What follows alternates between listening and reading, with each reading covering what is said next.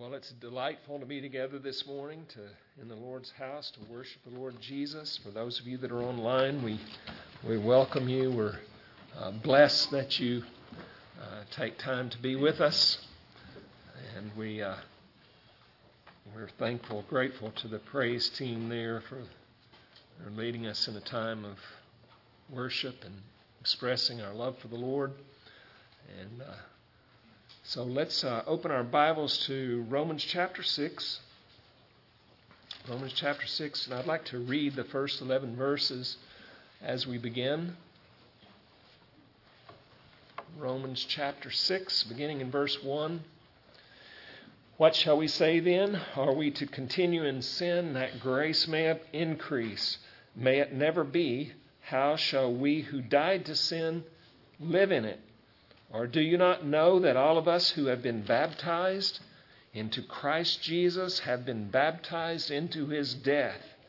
Therefore, we have been buried with him through baptism into death, in order that as Christ was raised from the dead through the glory of the Father, so we too might walk in newness of life.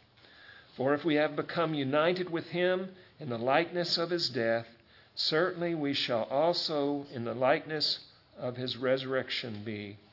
Knowing this, that our old man was crucified with him, that our body of sin might be done away with, that we should no longer be slaves to sin. For he who has died is freed from sin. Now, if we have died with Christ, we believe that we shall also live with him knowing that Christ, having been raised from the dead, is never to die again, death no longer is master over him. For the death that he died, he died to sin once for all, but the life that he lives, he lives to God. Even so, consider or reckon yourselves to be dead to sin, but alive to God in Christ Jesus.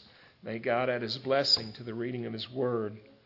Um, it's such a, a pleasure to be studying Romans chapter 6, and I look forward to, to getting to these uh, verses, these uh, chapters uh, that deal with sanctification and living the Christian life. Uh, so, uh, what we're looking at here is our justified position and what it means uh, in regard to those things. There's two basic questions in chapter 6.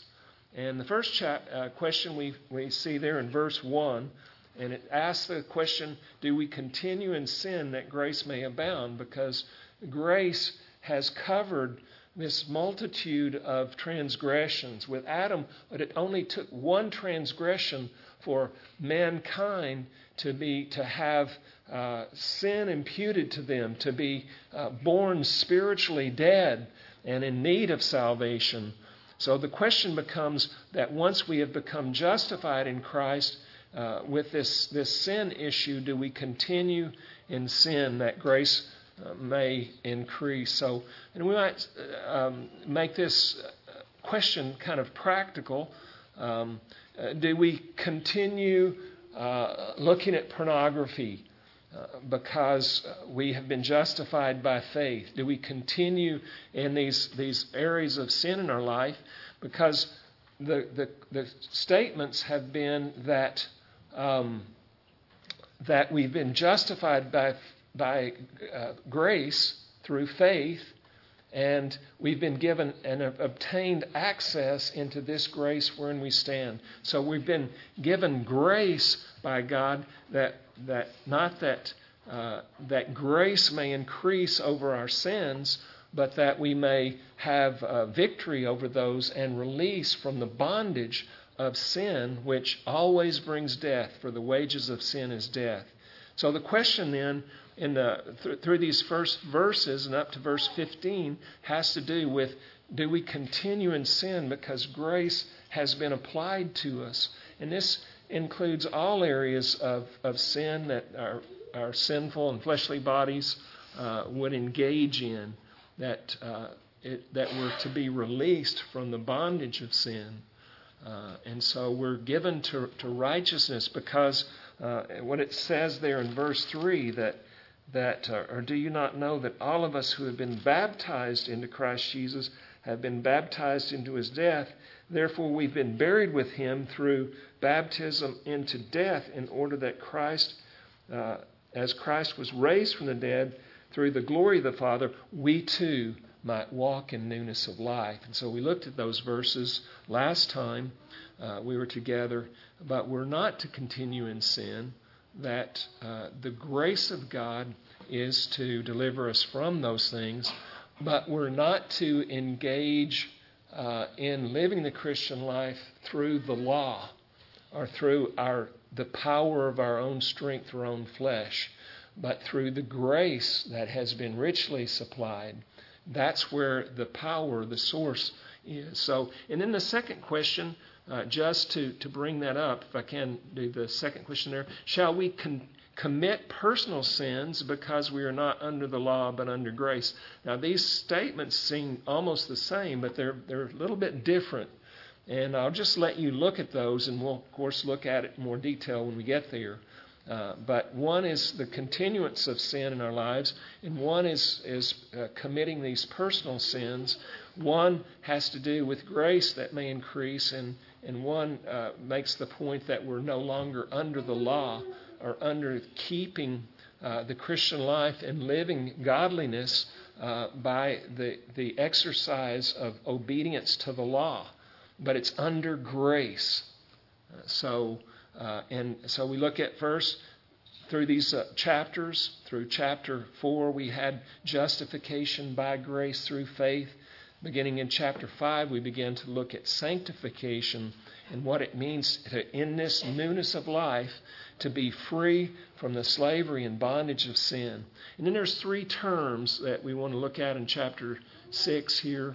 Uh, and these three terms have uh, the major term, and it's repeated over and over for us here in these verses, uh, that we're to know something um, that we're to, to know our new position in Jesus Christ, who we are in the family of, of God. Uh, and then in verse 11, if we get there this morning, it's we're to reckon or to depend upon the knowledge of, of those things that God has told us in His Word. And the knowledge of, of, of the, uh, the truth that we've been baptized into Christ's death, that our identity has changed because we've been born again, we've been given new life. And in that change, we're to reckon upon that new life. We're to reckon upon the truth that God has declared to us. And that is the exercise of faith in these things. And then finally, there's the, the word uh, to present. We're to present our bodies uh, to righteousness, no longer to sin as slaves to sin, but now to righteousness in Jesus Christ. And there's two uh, terms in this chapter that, that are key. And in verse um, in verse 19, there is uh, sanctification. Uh, that um, I am speaking in human terms because of the weakness of your flesh. For just as you are pre- presented your members as slaves to impurity and to lawlessness, resulting in further lawlessness, so now present your members as slaves to righteousness, resulting in sanctification. And that's the key word.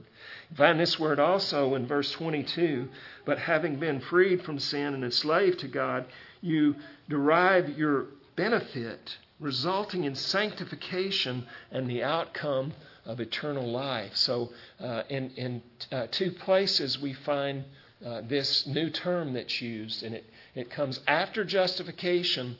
Uh, we move into the areas of sanctification. Justification is by God's grace through faith in the power of God to release us from the penalty and the guilt of sin. Sanctification is by grace through faith in the power of God and the source that we derive from Jesus Christ uh, over um, the power of sin in our lives.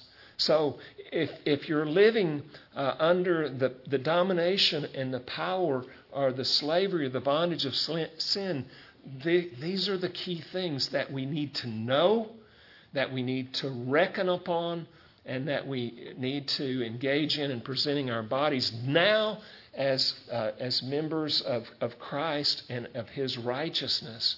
Uh, that's God's plan.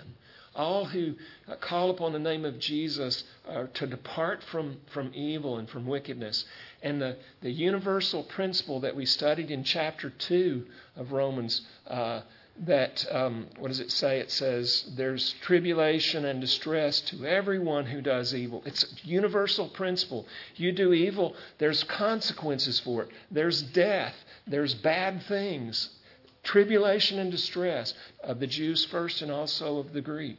But glory and honor and peace to everyone who does good, to the Jew first and also to the Greek. It's a universal principle. A believer that does evil, there's tribulation and distress because the consequences of sin is always death. God wants to deliver us from those things. And so sanctification is a beautiful thing that there's so much misunderstanding in the Christian church about what it means to be sanctified and to walk in, in, in holiness, being set apart to give glory and honor to the Lord Jesus Christ because we love Him, because He first loved us, and because of his, the glory of His person, the perfection of His character and His nature. It's to be reflected in the people of God. So I'm calling you to sanctification calling you to holiness, uh, calling you not by the, the strength or the power of, of the law and by the things that we've talked about earlier that I think I can, I think I can, or, or I'm going to suck it up and, and live this Christian life, or I'm going to keep all of these things in the law or these areas of obedience, but by the, the, the power of God's Spirit, by this access that we've been given uh, into God's grace. Uh, there is the power of God to do in and through you what you cannot do yourself. God will do it.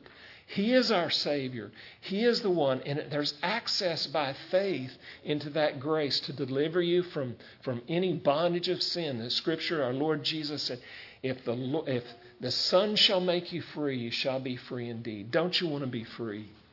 Uh, don't you want to be free of that tribulation and distress that always comes with sin?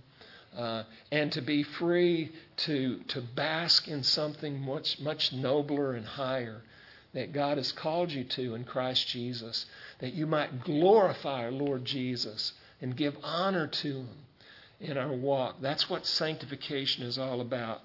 Uh, there are things that we must know here. Let's look at this uh, first verse number verse number five. Uh, it's where we'll pick up this morning, and we're going to consider our our justified position, what it means to us in sanctification, what it means to us in actually living out the Christian life. So look at verse 5. For if we have become united with him in the likeness of his death, Certainly, we shall also be in the likeness of his resurrection. Now, think about that. The resurrected Lord Jesus Christ, the power of his holiness, of his righteousness. The, the, what Paul is saying here is that we need to know these things, and what we need know is that because we have been identified in Christ's death, that we are also in the likeness of his resurrection. That's a, a pretty amazing and cool thing. But what it means is that, that there's victory, that there's newness of life that the believer gets to walk in because of what Christ has done for us and because God has identified you in such a way that you were baptized into his death. You're identified with having paid the full penalty for your sin, for the wages of your sin was death. But the gift of God is eternal life through Jesus Christ our Lord. That eternal life is yours to be laid hold of by, by God's grace through faith. Through faith in the Lord Jesus Christ, through faith in His resurrection power. In fact, in uh, Romans chapter 8, it says, That power that raised up Jesus Christ from the dead quickens our mortal bodies. So when the Holy Spirit when God gave the Holy Spirit to us to indwell us, that Holy Spirit has freed us and has, has worked the same power that, that worked the very resurrection of Jesus Christ from the, from the dead has indwelt you. You've been sealed by the Holy Spirit until the day of redemption. And there's sufficient power, God's power, by His grace through faith for each one of us for everything that He's called you to, to live in a manner of obedience to His Word, not by, by keeping the law by the strength of the flesh, but by the grace of our Lord Jesus Christ. So there's things that we must know by faith. First is that Christ is our source of new life. So you ask me, okay, I've got this problem with, with some area of sin. What's the, what's the answer? Because I want to be sanctified, but I'm struggling and struggling and struggling. You must find the source of your salvation, the source of life in Jesus Christ. So, to, to, in, the, uh, in the face of Jesus, the things of earth grow strangely dim. The, the desire to sin is, is lost in your relationship with the Lord Jesus Christ because of the beauty of His holiness. And what happens is that new desire that He's given us, having been born again, loves the right things. We desire the right things. We pursue the right things because it's, it comes from in here, not from outside activity, not by doing things in our old nature, in our old flesh, not by becoming a religious person that does religious things and that, that, uh, that uses uh, outside uh, activities and behavioral modification to change the old man. But it's the new man, the new nature that Christ has given us that is our source of life. That's why uh, our, our struggle is often with prayer and going there, God, uh, deliver me. Uh, uh, may your spirit have its reign and rule in my life. That spirit that raised up Christ from the dead. I confess my sin. I acknowledge my sin before you. Cleanse me from unrighteousness. Fill me with your spirit and give me the, the right hunger, the right desire. Why wouldn't we ask for such things? For the glory of our Lord Jesus Christ and for, for the, the blessing of, of fulfilling the will of God, the very thing that, that God called us to and, and has, has desired of us as His creatures. Uh, there's glory there. Glory and honor and peace for everyone who does good, but it must flow from the heart. It was so essential that Jesus Christ went to the cross with our sins and that it was His intention to change us from the inside because we had to be changed on the inside because the old man, the nature that came from Adam, can't be fixed. He must go to the grave. He, eh, that body must uh, return to the, to, the, to the, the dust from which it came that the, the resurrection and the newness of life might be given. So we must understand that Christ is our source of life. Draw near to Him if you're having an area of struggle with some area of sin. Uh, if you're struggling with uh, some hatefulness or, or anger towards someone or bitterness that you've harbored and you've harbored for years, God can release you from these things. That you may have glory and honor and peace in Jesus Christ. But you must find your source in Him. You won't find it by correcting the old man or the old nature that is Adam's nature that's within all of us. So, Christ is our source for salvation. There's a new source uh, in rebirth. When we're born again, God changes the motor inside of us. Here we have a, a diesel truck. Um, and it's being transformed because they're replacing it with a gasoline engine. And the gasoline engine is a new source of life. So if you try to put that diesel back in that truck, it's not going to go anywhere. And that's like uh, the, the picture here, or the illustration is that our old nature, if we try to live the Christian life on the source of the old nature, like that diesel, we're not going to go anywhere because that's, that's the nature of our, our, of our old man. It's, it, it, it's the source is no good. We need that new source. We need the source that comes from Christ Jesus. It says, Be transformed by the renewing of your mind. Notice that, that these, these things are, are things that we think, we think about, uh, we, and we, we see as truth. We see what God has to say as reality. Despite our experience, and the fact that we're struggling with sin, and the fact that we don't feel like we've been born again, and the fact that we we uh, we have uh, areas, all of us have these areas where where sin uh, rules. There are pockets of of things that that haven't been uh, been sanctified in Jesus Christ, and God wants those. So he's taken us through this process of sanctification to transform us. But the key to it is knowing the reality of what God said about you. You have been justified from all the sins that you have committed, past, present, and future, in Jesus Christ, because God says so. And legally, in His presence, in His eyes, your guilt is gone. The penalty for that sin is gone because Christ paid for it. And we renew our mind by, by believing, by faith, trusting in what God tells us about life. That's the bottom line. It's always the case that it is the law of faith and the law of faith that God is my salvation and He's going to do what He said He would do. And I believe Him. I trust in Him for these things. And it's, it's key because that's where the source of power for living the Christian life, for sanctification, comes from. It's a simple principle. Children can understand it. That God's power, that I must trust in Him because He's going to save me. That's the bottom line. It's the bottom line with justification, it's the bottom line with sanctification. Isn't that glorious? Don't you want to tap into that source of life?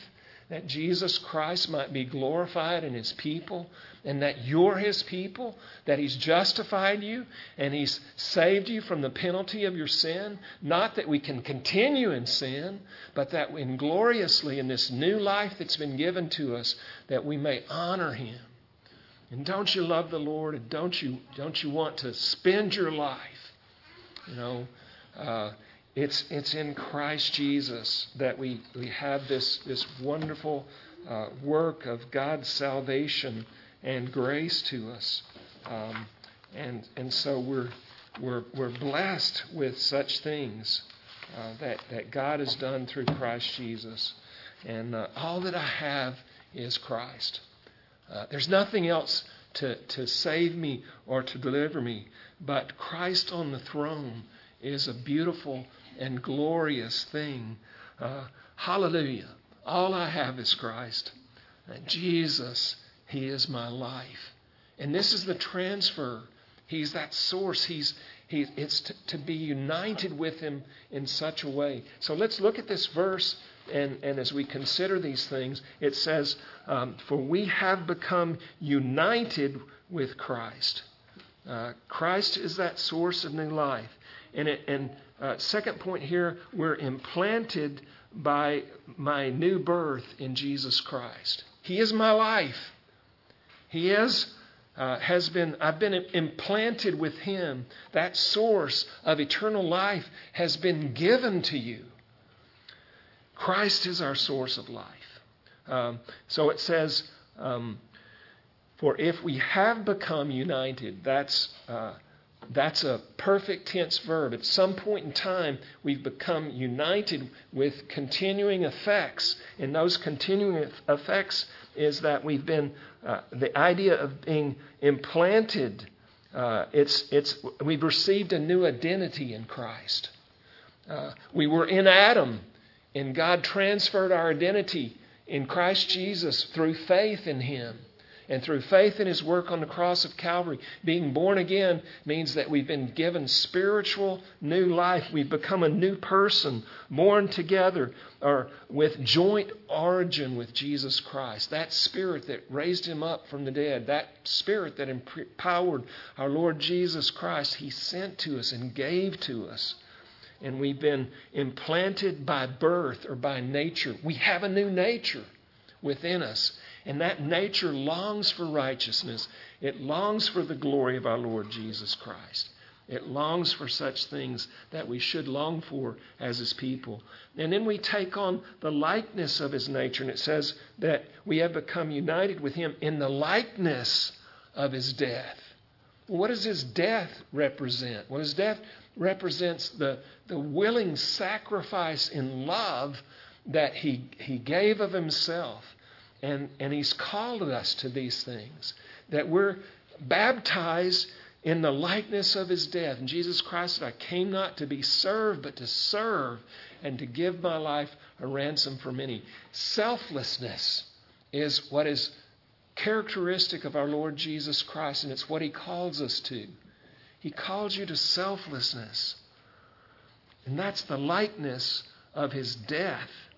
Certainly, we shall be in the likeness of his resurrection. So not only has he given us likeness of his nature, uh, but uh, our likeness of his death means separation, but not extinction. I want to make this, this point to you because, uh, because oftentimes new believers they, they come into this situation where they say, Oh, what's wrong with me? I've been born again, but why am I still having trouble and still struggling with these sins? Because, because when we're transferred into to Jesus' family and we're given new birth, it doesn't mean the extinction of your fleshly nature. Okay? So, separation, it means separation. God has, has separated you. That's what it means to be sanctified, to be separate or to be called or set apart. But it doesn't mean that on, on this side of our resurrection, because at our resurrection we will be separated from sin. But, uh, but here, the scripture tells us, and Paul teaches this. So take the, the whole of, of God's word. He said, For our lust, our flesh lust against the spirit, and the spirit against the flesh, and these are contrary to one another. So much of the of the, the thing that's going on in your lives as Christians is that your flesh, which has not been ex- extinguished, is struggling against this new life that Christ has, has given and placed in you, and you've got this struggle going on. Why does God do that? I'm just, I'm convinced that the reason that He does that is because we have to learn, because you, the original sin was the the autonomous nature of man uh, rebelling against God, pulling away from God.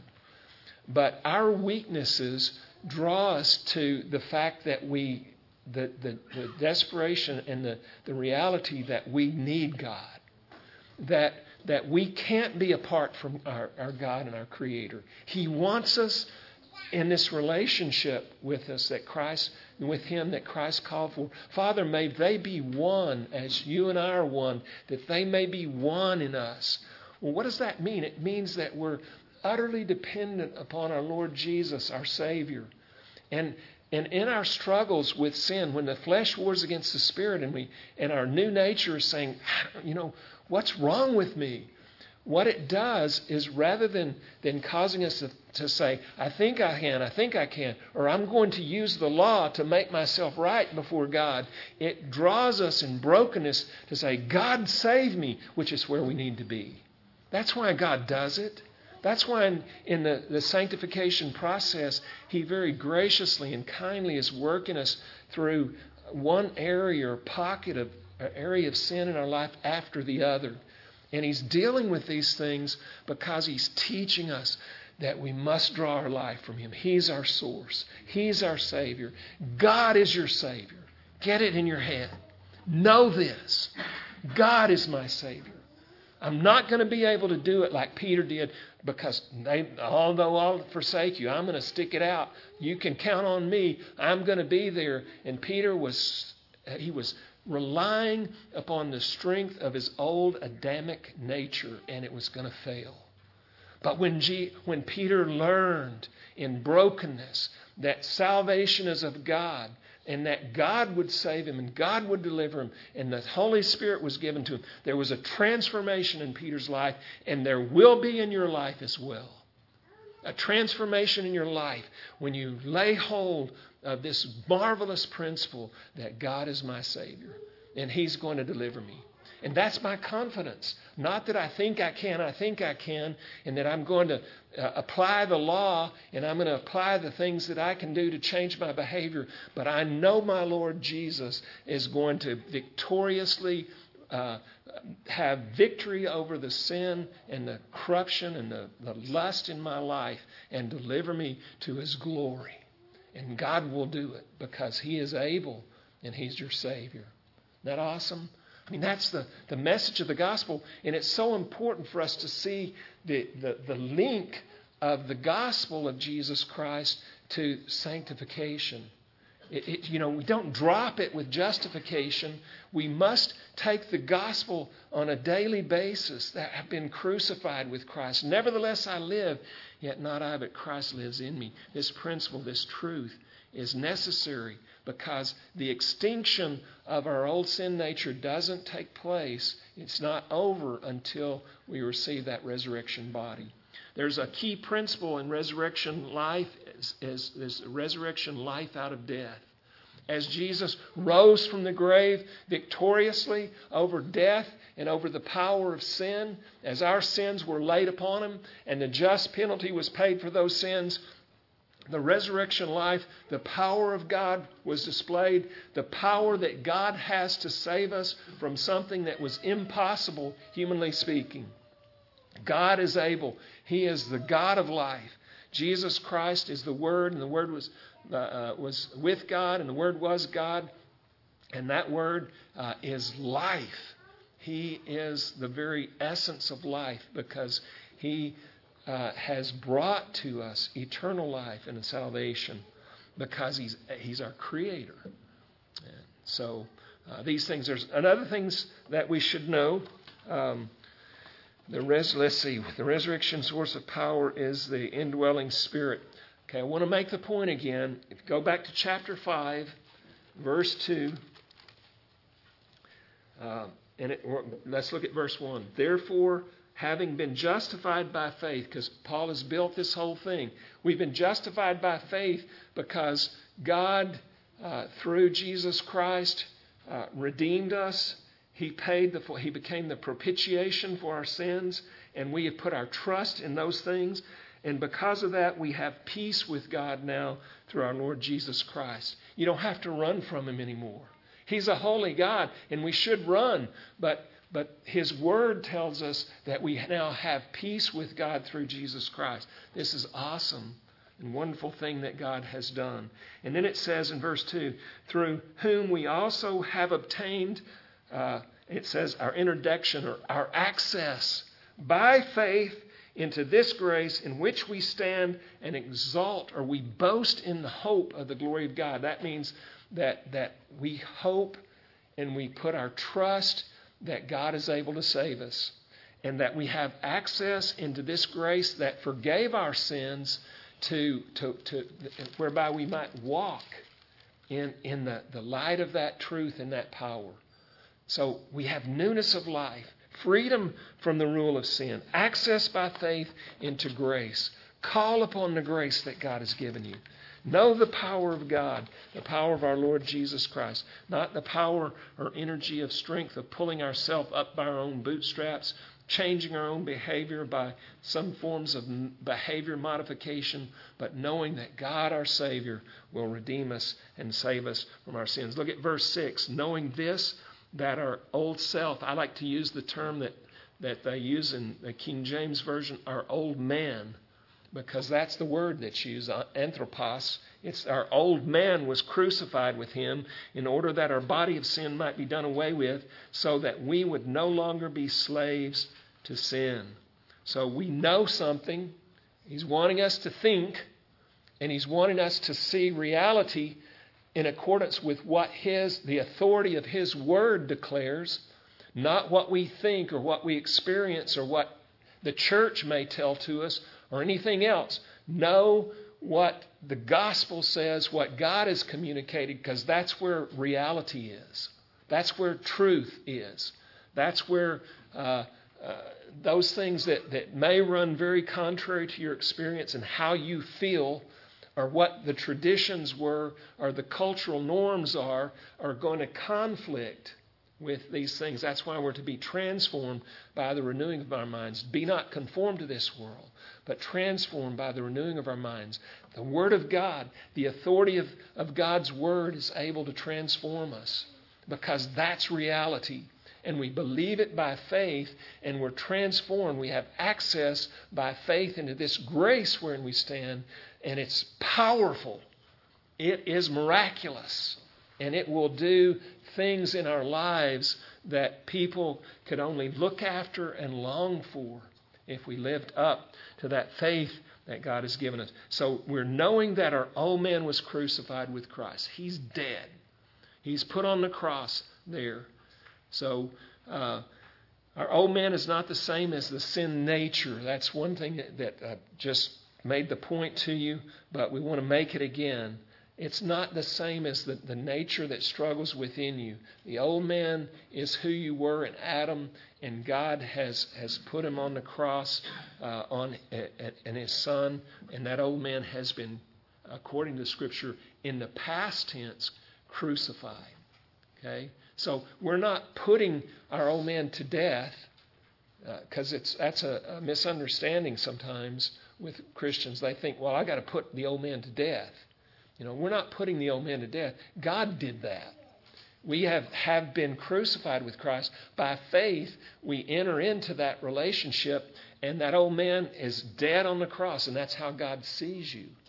And He wants for you to know, Paul wants you to know, that's how God sees you, and that there's freedom in that knowledge. So now I say this, brethren, that flesh and blood cannot inherit the kingdom of God, nor does the perishable inherit the imperishable. Behold, I tell you a mystery. We will not all sleep, but we will all be changed in a moment, in the twinkling of an eye, at the last trumpet. For the trumpet will sound, and the dead will be raised imperishable, and we will be changed. For this perishable must put on imperishable, and this mortal must put on immortality. Now, if the perishable must put on immort- uh, imperishable, then that tells me that, that my old man, having been crucified on the cross, doesn't mean, uh, I mean, there's something that's going to happen future tense.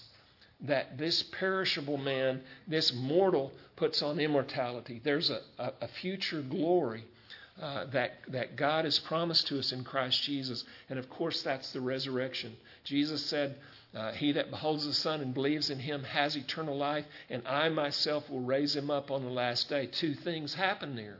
One, they present tense have eternal life. Right now, we have eternal life.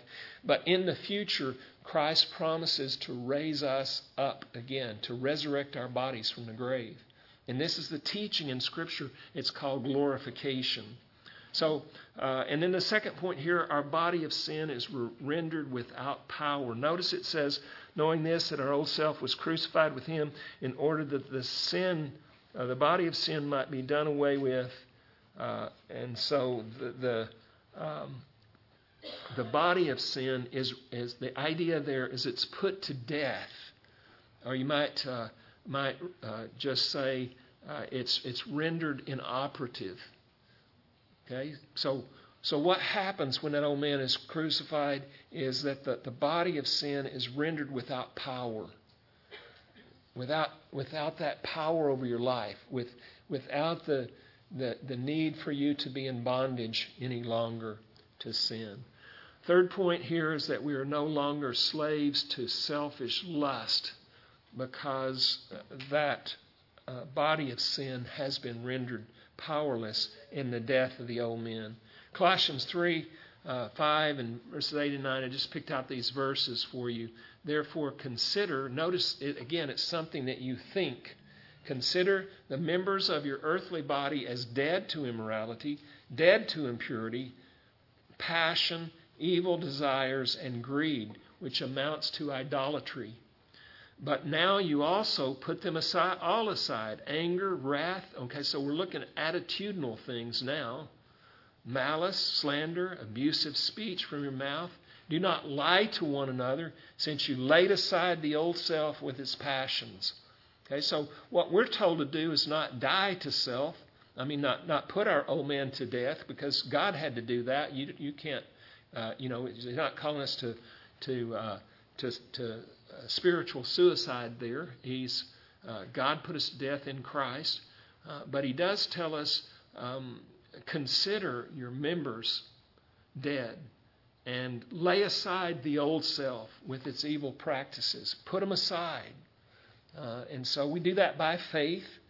Um, but, uh, you know, again, the aspects of sanctification. A fourth point here is that we are set free by the death of our Adamic old nature. There's death uh, from Adam and, and death uh, to Adam, um, and then there's life through Jesus Christ.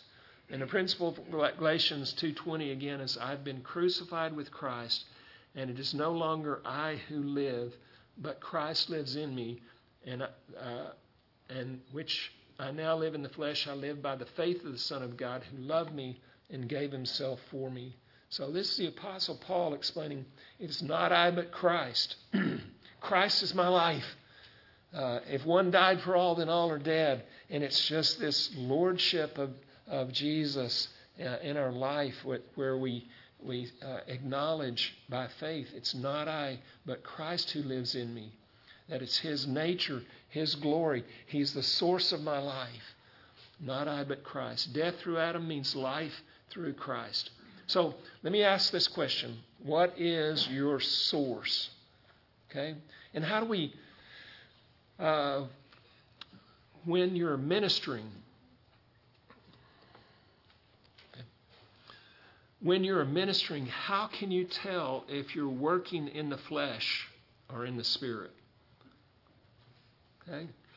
How, you know, what is, what is characteristic of this life of Christ, of sanctification, of our experience. Because we got the, the, old, the Adamic old man, we've got this old nature, this flesh that wars against the spirit and spirit against the flesh. And what we find is that religious people can be extremely fleshly, right? So, so what is the what is the, the key? How do we how do we recognize uh, that my labors are, are done by the power of God's Spirit, the source of life of Jesus Christ within me. How do we do that? What does that look like? So the scripture tells us that the fruit of the Spirit is love, joy, peace, patience, kindness, goodness, faithfulness, gentleness, self-control. Against such things there is no law. Now there's many other characteristics of the, the facets of the beauty of the nature of Christ and of his holiness and of his character and of his person. But these should be demonstrated in our life. So, so here I am, I'm ministering, and man, I'm, I'm really preaching to myself here, brothers and sisters, and, and I'm finding that as I'm ministering in Christ, um, that I'm frustrated and that uh, that sometimes I'm frustrated to the point of being angry. Uh, and and I'll, you know, you, you, look around and you say, well, this is flesh. You know, I'm doing something uh, Christian wise, ministry wise, that is by the energy of the flesh. I recognize it because, you know, I'm frustrated. You know, I'm, uh, my flesh is in action here. So I'm doing certain things in service or in ministry to Christ, and they're good things, but it's by the energy of the flesh. Well, what's the difference between the fruit of God's Spirit pouring out through us in ministry? Well, there's going to be an expression of Christ's compassion, His love, His joy. There should be joy in, in His service. You know, that's why you know, Scripture says God loves a cheerful giver. We, that's because it should be joyful, because that's the fruit of God's Spirit. So when you give, it ought to be cheerful. When you serve, it ought to be cheerful. There ought to be joy there.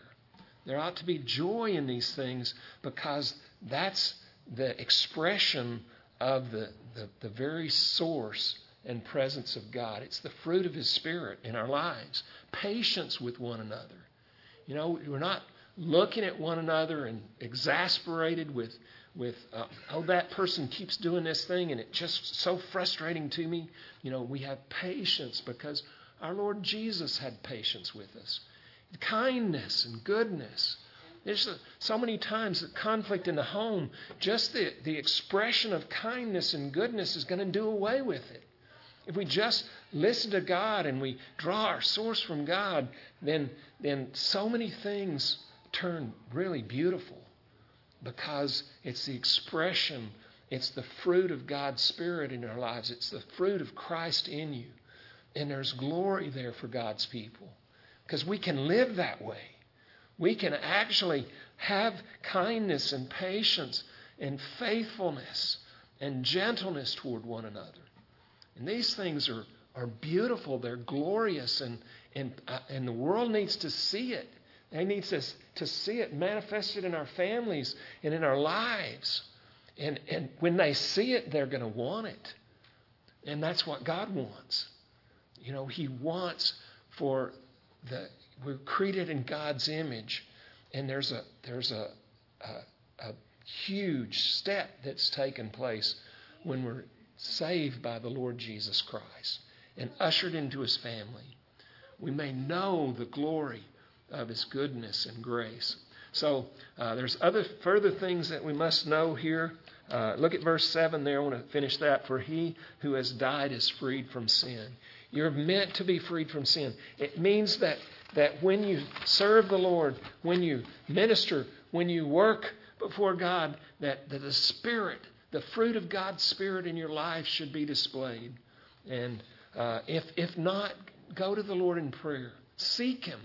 Seek His Spirit. Seek out uh, those things that, that He will supply by His Spirit within you. And may it be manifested in God's people by God's grace through faith because we've been given access into this grace wherein we stand and we boast in hope of that glory, that glory of God being demonstrated in our lives, the glory of God's Spirit, the fruit of God's Spirit being displayed in the practical, everyday things that we do, in the, the lives that we live with our family, in the kindness and gentleness we express to one another.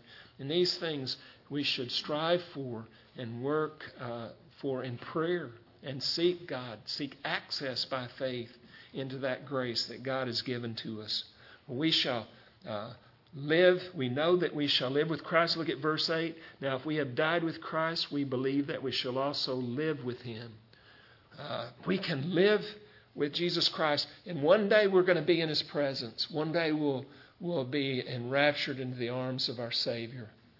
Uh, one day uh, we'll, uh, we'll be. Uh, uh, we'll know the fullness of, of that salvation that Christ has, has redeemed us to, Uh, and know the presence of our, our Heavenly Father uh, through Christ Jesus because He's resurrected in a physical, human, resurrected body and seated at the right hand of the Father. And he's demonstrated the first fruits of the resurrection, and we're to follow after him. We've died with Christ, we believe that we shall also live with him. Therefore, we don't continue in sin, we part from such things because they're trivial and vain and meaningless. They mean nothing, they're passing and temporal and, and things that we grab for in this life are futile and meaningless by comparison to the glory of what God has done for you in Christ Jesus. So lay hold of such wonderful things. Um, so, our death in Christ assures our faith of life with Christ. We believe. Now, again, I always think of, of martyrdom. Uh, how do I know uh, that that I'm going to to uh, to stand and not deny Christ when it may cost me my life. How do these saints do that? Um, I, don't, I don't think they do it by the strength of of themselves, do they? But it's it's by the the the, reality that they know that God is going to He's going He's never going to leave me nor forsake me. He's going to do in and through me what I cannot do for myself. I think the key to understanding, giving our life to Christ, is that we, we understand that God's grace does through us by faith what we could not do for ourselves. It's His power, it's His salvation, it's His glory. And we can't take any of that glory. It won't be by the strength or the energy of our flesh, but by His power and His grace. And secondly, and looking at verse 9, knowing that Christ, having been raised from the dead, is never to die again, death no longer is master over him. Christ's resurrection, we know these things. Notice again, knowing that Christ. Uh, and I, I didn't uh, talk to you about the different words that are used here. This is idontes, or um, it's uh, uh, something that, that we perceive. Uh, Christ's resurrection is our victory over sin and death. His resurrection is it's over the mastery of sin in your lives. And so, what does Paul say? Meganoita. Uh, may it never be that we continue in sin, but we know the victory in our Lord Jesus Christ. His resurrection has assured that victory over sin and over death. so, verse 10 For the death that he died, he died to sin once for all, but the life he lives, he lives to God. So, this is speaking of our Lord Jesus Christ. He died on that cross of Calvary, and sin was poured out. The wrath of God was unleashed on Jesus Christ for the full penalty of your sins. And he, he did it one time. Okay, and this is hugely significant for the Jewish people that are listening here as Paul is teaching these things because they had to sacrifice over and over and over again in the Old Testament. But what Paul is saying is that God, through Jesus Christ, offered up one sacrifice once for all for sins past, present, and future. And that that one sacrifice was sufficient. And that's why the question comes up shall we continue in sin that grace may abound? Because grace abounds.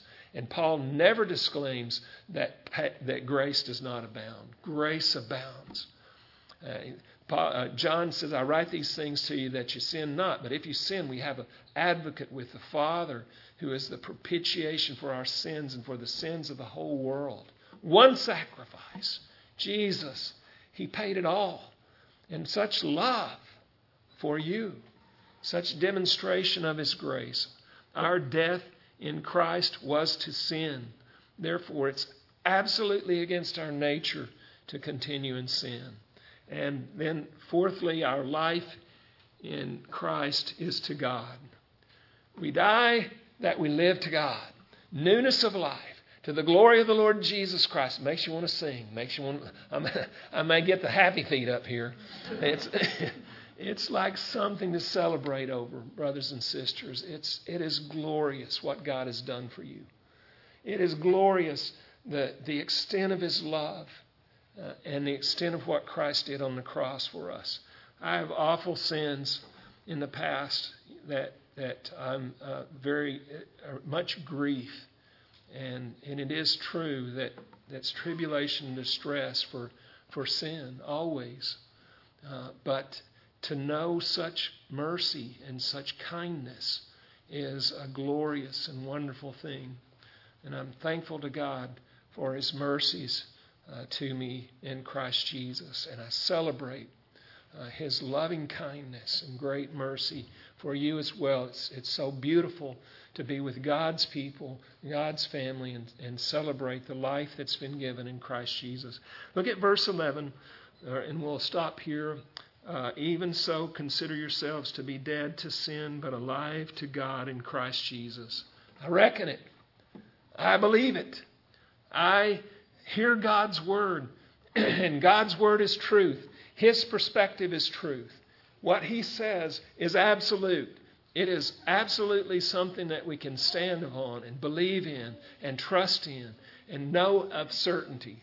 There are many things in life. There are things with this this coronavirus. You know, well, what is the truth here? Man, I, it's who knows. I mean, there's so many things that you hear here and there, and and I mean, it's, it's just crazy. But things that we can know are these things that are spoken in God's Word. They're absolutely true. And they're absolutely something that we can, can place as a, a firm foundation. Order our steps, God, according to your Word, according to the power of your grace, according to the truth of what you have spoken May I know you as the God of my salvation and the Lord Jesus Christ. I reckon it to be so. I believe that one day soon, and maybe very soon, the Lord Jesus is going to return, and times are prophetically looking at things prophetically in the Scripture. Uh, it is time for us to redeem the time, for the days are evil. And, and we don't know how soon the Lord will return, but He said He's coming, and I believe that He may soon return.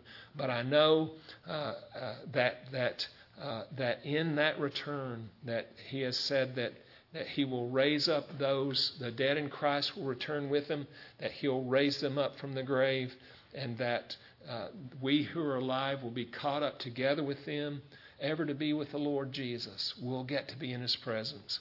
But today, I worship the Lord Jesus Christ. I give praise and honor and glory to the one who is deserving of praise and honor and glory for his great love and kindness and mercies and salvation for the redemption that he has purchased. Worthy are you, O Lord, to receive that glory and honor and power, for you've created all things. Faith in our position is. Uh, uh, in Christ Jesus transforms our condition. Let me make this point. It's believing what God says that transforms us, not believing uh, what our experience is or, or, what we think things are or how we perceive uh, reality, but what God's Word has to say about us. We need to know these things and we need to reckon upon these things because this is how He sanctifies our life, how He changes us. He changes us because we, by faith, reckon on the things that we are to know from His Word. And, and by faith, having access into that grace in Jesus Christ, God changes our condition. He transforms us. He sanctifies us. He sets us apart. He makes us and transforms us into the nature, very nature of our Lord Jesus Christ. And these are, these are glorious things of God's salvation to us. Number one, we put away our old man. Okay, Ephesians 4.22, okay, so here's the, the believer's activity. That in reference to your former manner of life, you lay aside, cast them aside, put them off. Do it by faith. I'm putting aside my old self. I'm putting aside the old man because God's word tells me to. Uh, by faith, Lord God, deliver me. I, I uh, the scripture says the Lord Jesus said, If you abide in me and my words abide in you, you shall ask what you will and it shall be done unto you. Go to prayer. Say, God, I'm laying these things aside. Make the commitment. Make that decision in your life. Lord, I, am yielding to you, yielding to your word, that the power of God may be, and the source of God's power may be exercised within me by the law of faith, not by, not, not by law, not by, I think I can, not by behavioral modification, but by the law of God, of faith in the power and the source of God in Jesus Christ. So we lay aside the old man, which is being corrupted in accordance with the lust of deceit. My flesh is never going to want to do right before God. And if, if it does anything, it simply twists religion and uses religion in a bad way. That's the nature of our flesh. So, what I need is to is to divorce myself from my old self, my old, uh, the old man, and uh, the old nature, and lay hold of that which is in Christ. So the next thing is that we put on our new man. We put on the new self. We put on the righteousness of Jesus Christ. We put on the glory of his person. And the scripture says, and put on the new man, the new self, which is in the likeness of God, has been created in righteousness and holiness and truth. That's what's been given to you in Christ Jesus. It's a gift. It's not something that you can fabricate or work up. It's not a, a spiritual calisthenic or exercise. It's the power of God. The power, that, that source that comes from Jesus Christ, that is righteousness and holiness and truth and genuine, sincere love and concern for other people, and that which frees us to be like our Lord Jesus and like the God that created us. What a wonderful and glorious thing that God has done. I'm going to be away for several weeks. Next week, uh, Dr. John will be uh, with us here on Sunday morning and be here for the men's retreat and, and to hear John encourage this brother. Uh, we're so thankful for all the things that God has done in his life. And so, men, please, please join us for the men's retreat uh, at the at Hillside, um, and uh, and then Sunday morning, uh, John will be here to preach for all of us, and so be praying for him this week, and uh, and then. Um, then uh, Lori and I are, are, going to be going on, uh, taking some time away, seeing some of her family. So we're going to be away for two weeks, um, and so I won't get back to Romans chapter 6 for uh, several weeks here, but I can't wait to get back. so, and I, hope that you have that excitement in, in uh, God's Word and hunger for it uh, as well, because it's been such a blessing to me to study uh, this book. So let's pray. Father in heaven, Almighty God, we give you thanks and praise, the splendor of your majesty. We give thanksgiving to our Lord Jesus Christ, who loved us and washed our sins in his own blood. Praise your name that Jesus has made us your kings and priests, which we have been, uh, which when we've been despised in this world for, for your name's sake, uh, our Lord Jesus uh, did such things for us. Uh, to you, Lord Jesus, is glory and honor and majesty and dominion forever. You are the Alpha and the Omega the beginning and the ending. Uh, you are who was and who is and who is to come, the Almighty. We shall soon behold your coming in the clouds in majestic glory, and every eye shall, shall see you in your glory, and all those who have pierced you and those who have martyred your saints.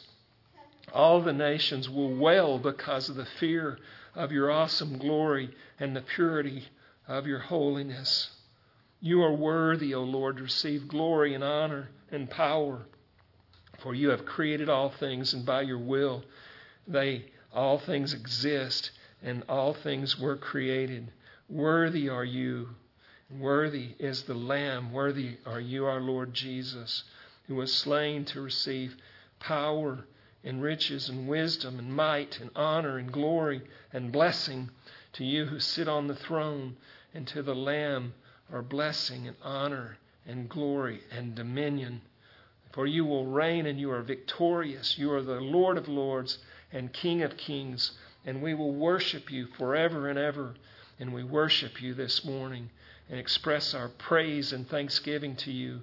May your glory reign in our hearts, and may we enjoy every moment of this week with the love and joy and peace and patience and kindness and goodness and faithfulness and gentleness and self control that is the fruit of your Spirit.